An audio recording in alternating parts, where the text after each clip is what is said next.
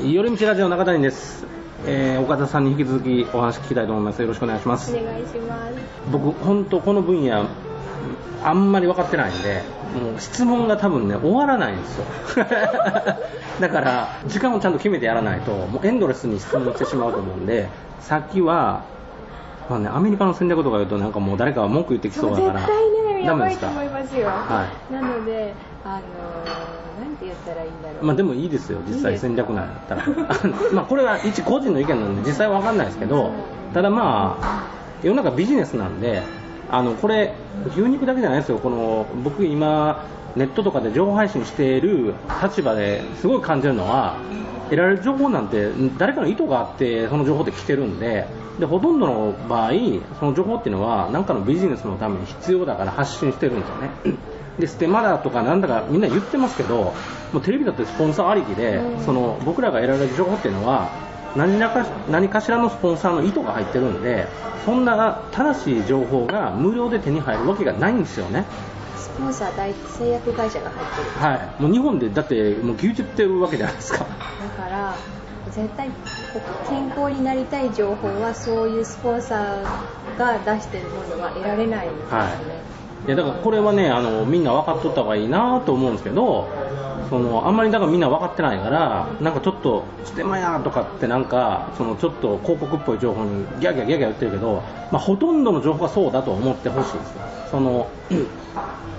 既存のマスメディアだけじゃなくて今はブログとかウェブサイトがいっぱいあるけどそれも結局マネタイズするためにはスポンサーが必要なんでスポンサーっていうのはお金持ってる人らがやっぱり協力してもらえるとやっぱその利権者の力がかかっちゃうんでその、まあ、得られる情報は、まあ、何らかの意図があると思った方がいいと思うんですよでそれを分かった上でやっぱり本人が判断しないといけないと思うんですよねで、まあ、僕とかもう何のスポンサーもいないんで言いたいこと言えるわけですよ でもこういうのは全然影響力がないわけですよあのただの雑談みたいな感じなんででもまあ僕は言いたいこと言いたいから言ってるだけで僕が言ってること間違ってることもあると思うしあの僕は誰よりも詳しいとか思ってないんでただ言いたいことを言ってるだけなんですよで、えっと、話を戻すと先ほどのお肉の話っていうのは僕すごいなんか合理的だなと思うんですよその資源国がこの資源をうまく生かすためにそのその有利な情報を発信するのは当たり前のことなんでで油も同じっていうのはどういうことなんですか油もそのあじゃあ逆にお聞きしますけど、はい健康な油ってどんなの油想像されますオリーブオイルとかあならまだいいですわ、まだいいんですかなんでますかだあのその前オリーブオイルが流行る前って私たちみんなサラダ油っていうのを使ってたじゃないですか、はいはいはいあれが入ってきたのが戦後なんですよあーサラダ油って何なんですかあれはあのキャノーラオイルとかはいはいはい菜種油とか、はいはあとは大豆油とかあとははいコーン、がトウモあロあーコーコンシかはいはいはをミックスされてるんですけどそれの共通点わかりますなるキほどャノーラは、まあ、ちょっとあの違う部分もあるんですけいでどもまあトウモロコシとかも全部アメリカそうのなんですトウモロコシは何でしたっけ今大豆大豆菜種油菜種油はあの種が違ってて日本で昔からある菜種油もあるんですけうど、んうんあの西洋から入ってきてるいわゆるキャノーラ油っていうのもあるんですね、うーんでそれ当時あの圧搾法っていう油の絞り方が新しい技術だったんですよあでそれを売りたくてあの国はこれが体にいいとせ戦前は日本はどうやって炒め物してたんですか炒め物っていうのは日本あんまりないですよね蒸したりとあかー魚を網で焼いたりとかそうか元々油そうそうそうあもんとま使わもとなあいる油を生かしてっていうのが多かったじゃないですか、はいはいはあとはあの菜種油はあの日本でもともとあのすごい大量に作られてたらしいんですよいうんうんでそこからあの昔ながらのやり方で絞られてたんですねうんうーんえでそれでねそのさっきの肉の場合はまあ牛とかを育てるためにその薬とか投与してた影響はあると思うんですけどそのコーンとか大豆にも何かあるんですか何ですかそれ何されてるんですかあのキャノーラ油特にそうらしいんですけどあのその工程を見るともう食べ物ではないんですよキャノーラ油油のその工程って調べたら出てくるんですか工程出てきます 後で見てみますえそれ見たらもう恐ろしくなりますよえマジでもうあのその油の生成される作り方があまりにもひどいから匂いがすごいので、はいその匂いを取るために脱臭するとか、はいそういう過程を得てあのあほとんど香りが残ってない味もしない油になってるんですよものすごい生成もされてるしそれも薬を使ってとかそのなるべく量を取るためになる混ほどぜ物をして絞るとかそういう過程があるのでそれがアメリカから入ってきてるサラダ技なんですねサラダ油って全部輸入なんですか日本で作ってないんですか作ってるのはほとんどないしないんですか菜種油もあの国産のはものすごい高いですあんな値段で売れないですでそのアメリカが大量生産して世界中にばらまいてるからできる価格なんですかえあの大量に作るためにそういう製造法をやってるっていうのもあるしアメアメリカでもその油を使ってるんですかアメリカ人アメリカ人何も分かってないんですかあの気にしてる人はちゃんと調べて使ってないです、まあ日本人それは日本人より多いと思いますええっと使ってない人があのそう自分で調べて選んでる人は日本人が多い多いと思いますそのパーセンテージっていうか日本人そうかなんで調べるんですかなんかやっぱ体の異変を感じるんですかアメリカ人めっちゃ太ってるじゃないですか彼らが食文化があると僕はあんま思ってなく てあの質より量みたいなでっかいピザとかそういうイメージなんですよ多分ねあの病気になる傾向がちょっと違うのかもしれあなあい日本人とアメリカ人で食生活がちょっと違うんで日本アメリカ人分かりやすいじゃないですかめっちゃでかくなりますよね日本人はパッと見太ってないしってうんうんういう、んうん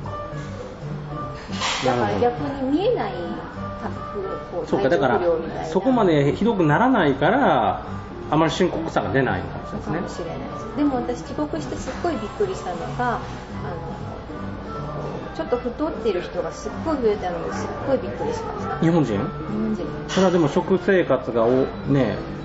欧米化してるからなんですね多分なので近づいてきてると思います問題えがそれは日本何年離れてたんですか10年ぐらい前帰ってきたらみんな太ってたんですかすごいこうマジで街中でマジですっごい見かけてもう普通に生活してたら少しずつ増えてってるからうん気づわからないと思うんですけど、 えこんなに大きい人今までいたこんなにたくさんっていう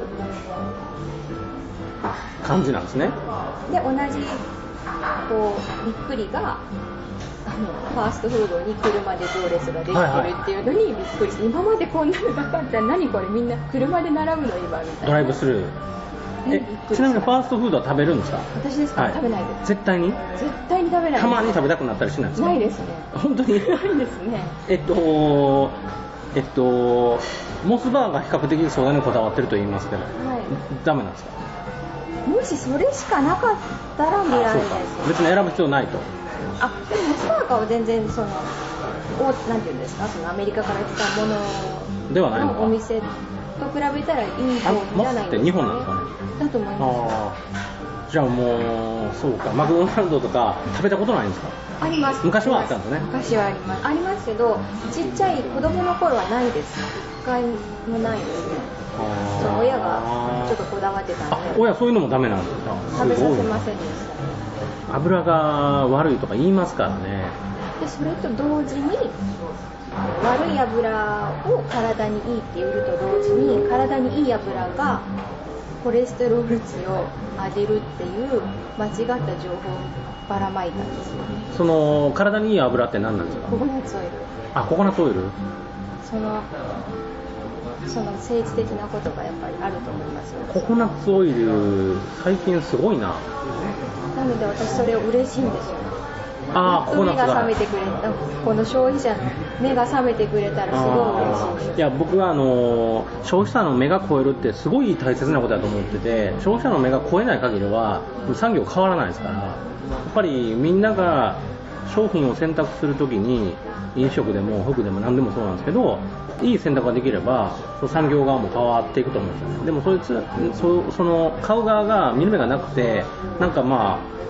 あね言われたものをそのまま信じて買ってると結局やったもん勝ちみたいになっちゃうんで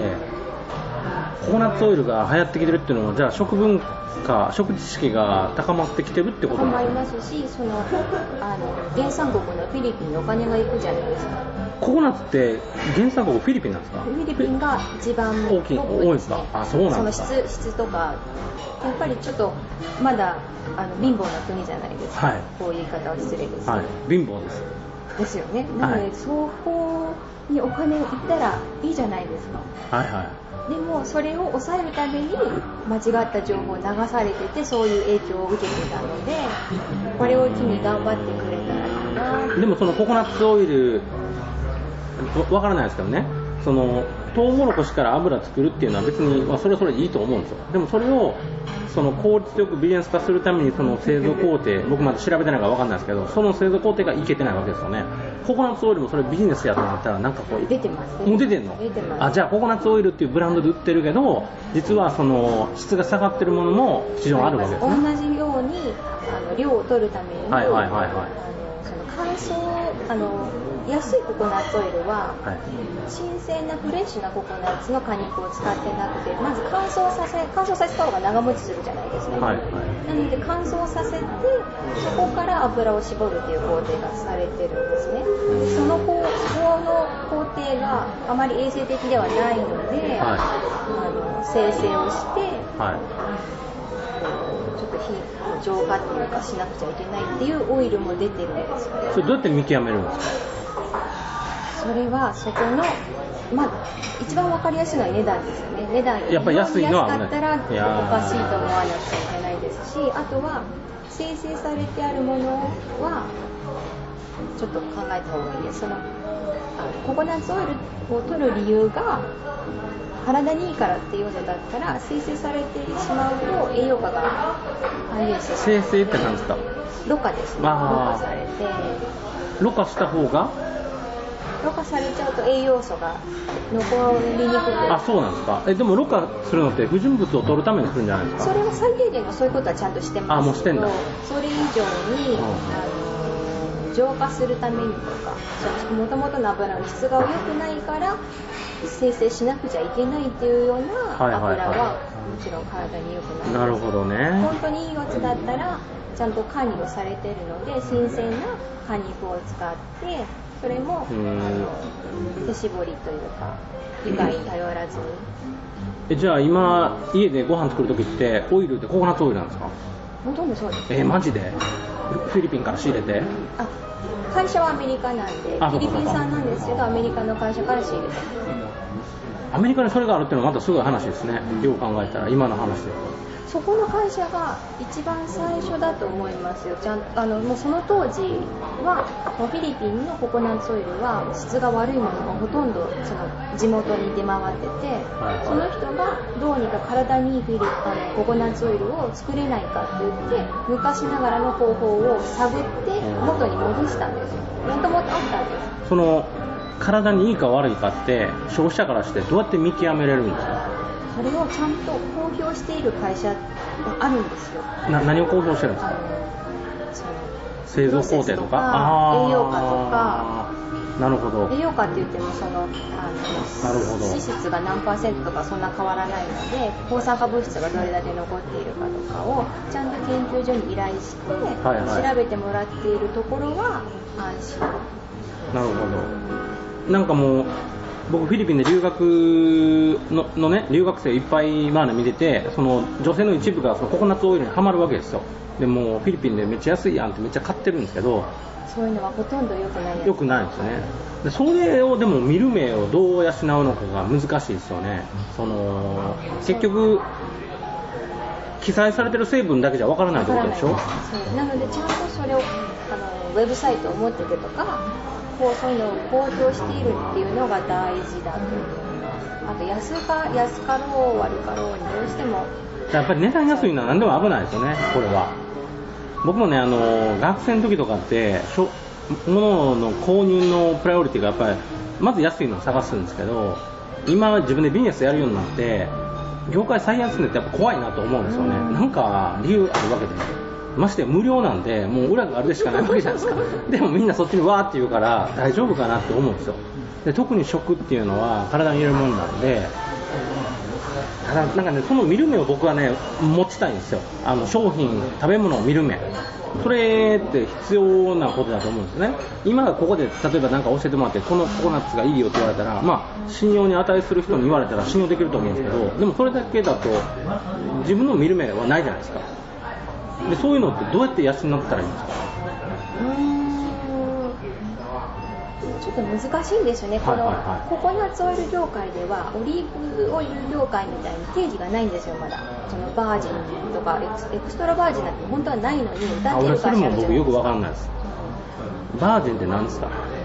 それがと絞りたてってこああの生成されてないっていうのの意味合いの方が強いですとああじゃあバージンの方がいいってことですいかいいいんです不純物ちょっとあるかもしれんけど栄養素も高いってことですかあの不純物っていうそういうなんて言うんでしょうあの塊が残ってるとか、はいはいそういうのは全くないです、はいはいあのそういうのは取り除いた後にさらに生成するっていう工程をしてないってそっいうことかなのでじゃあ何度目生成するんですか生成するのはその衛生的にっていうのあはー衛生的っていうのとあとは味だと思いますねあ味なんですか質が悪いと味も悪いから生成して匂いをと取るとかあそういうなるほどねあじゃあそのバージンの場合は匂いがちょっと残ってるかもしれないココナッツの香りすごいしますああなるほどねうんなんかね今もうそこまでいろいろこだわってて多分普通の人にもその食に対してこだわってると思うんですけどレストランとか行ってもうがっつりサラダ油を使ってたら分かるんですかなんじゃこれ味でですかはい、味では分からないですか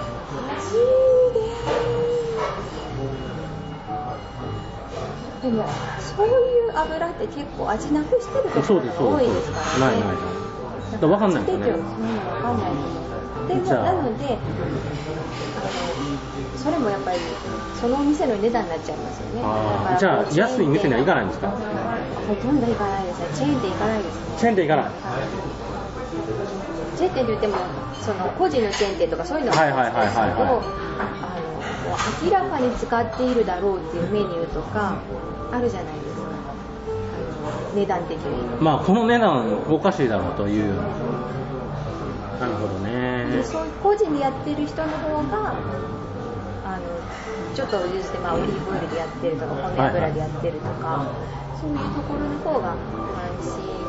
あちなみにオリーブオイルはどうなんですかはオリーブオイルがすごく体にいいんですけど熱に弱いんですいよはなので炒め物とかにしちゃうと酸化してしまうので、はい生でドレッシングとあかーパ確かにンにつけてとかそういうのだったら全然いいですいオリーブオイルで炒め物とかダメなんですか不向きですあそうなんで熱すかに弱いんですよ熱に弱いってどうなってしまうんですか酸化しちゃうんですよなくなってしまうってことです酸酸化なんでね酸あの酸化するってことはあのから私たちの体でいうとこう錆びるみたいなものですからね、はいはいはい酸化した油こう魚だとそうじゃないですかちょっと日に日が経っちゃうともうこう酸化しちゃうという生臭くはいはいはそういうの体に入れたいですかって言ったらなるべく避けたいですよいねそうの食べたものが血になり肉になりっていうことを考えたら酸化お肉だと腐ってしまうみたいーんなはいは油も酸化するんですよいなるほそこがココナッツオイルは常温で年単位で持つんですよ高温にも強いのでどはいは何にも悪いところがないんですよねで値段もあのオリーブオイルよりはるかに安いと思いいますあココナッツの方が、は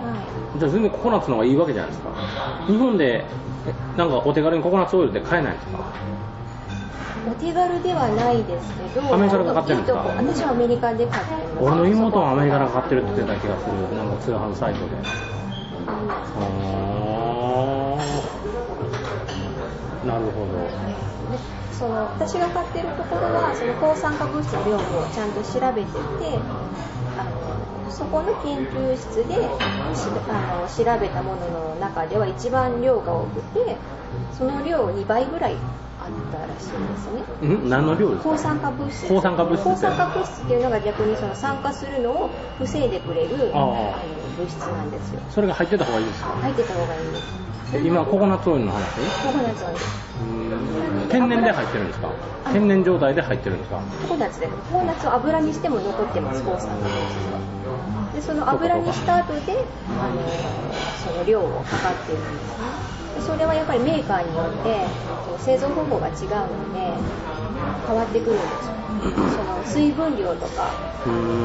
ん油のねその有利脂肪酸の量とかそういうのはそんなに変わらないんです油なのでなんですけど抗酸化物質の量は全然違うというなので私は日本でもいいココナッツは確かに手に入りますないわけではないんですけれど、はい自分で輸入した方が安いんですね今の状態でえー僕がフィリピンに行ったらそれフィリピンの中ではに普通に買えるんですか市場には市場には売っ出ててなないいと思うアメリカ人向けにほとんど輸入してるのでフィリピンのマーケットにはしてないと思いますなんで市場に出さないんですかあ世界のでいやフィリピンで作ってるならフィリピンに流せばいいのに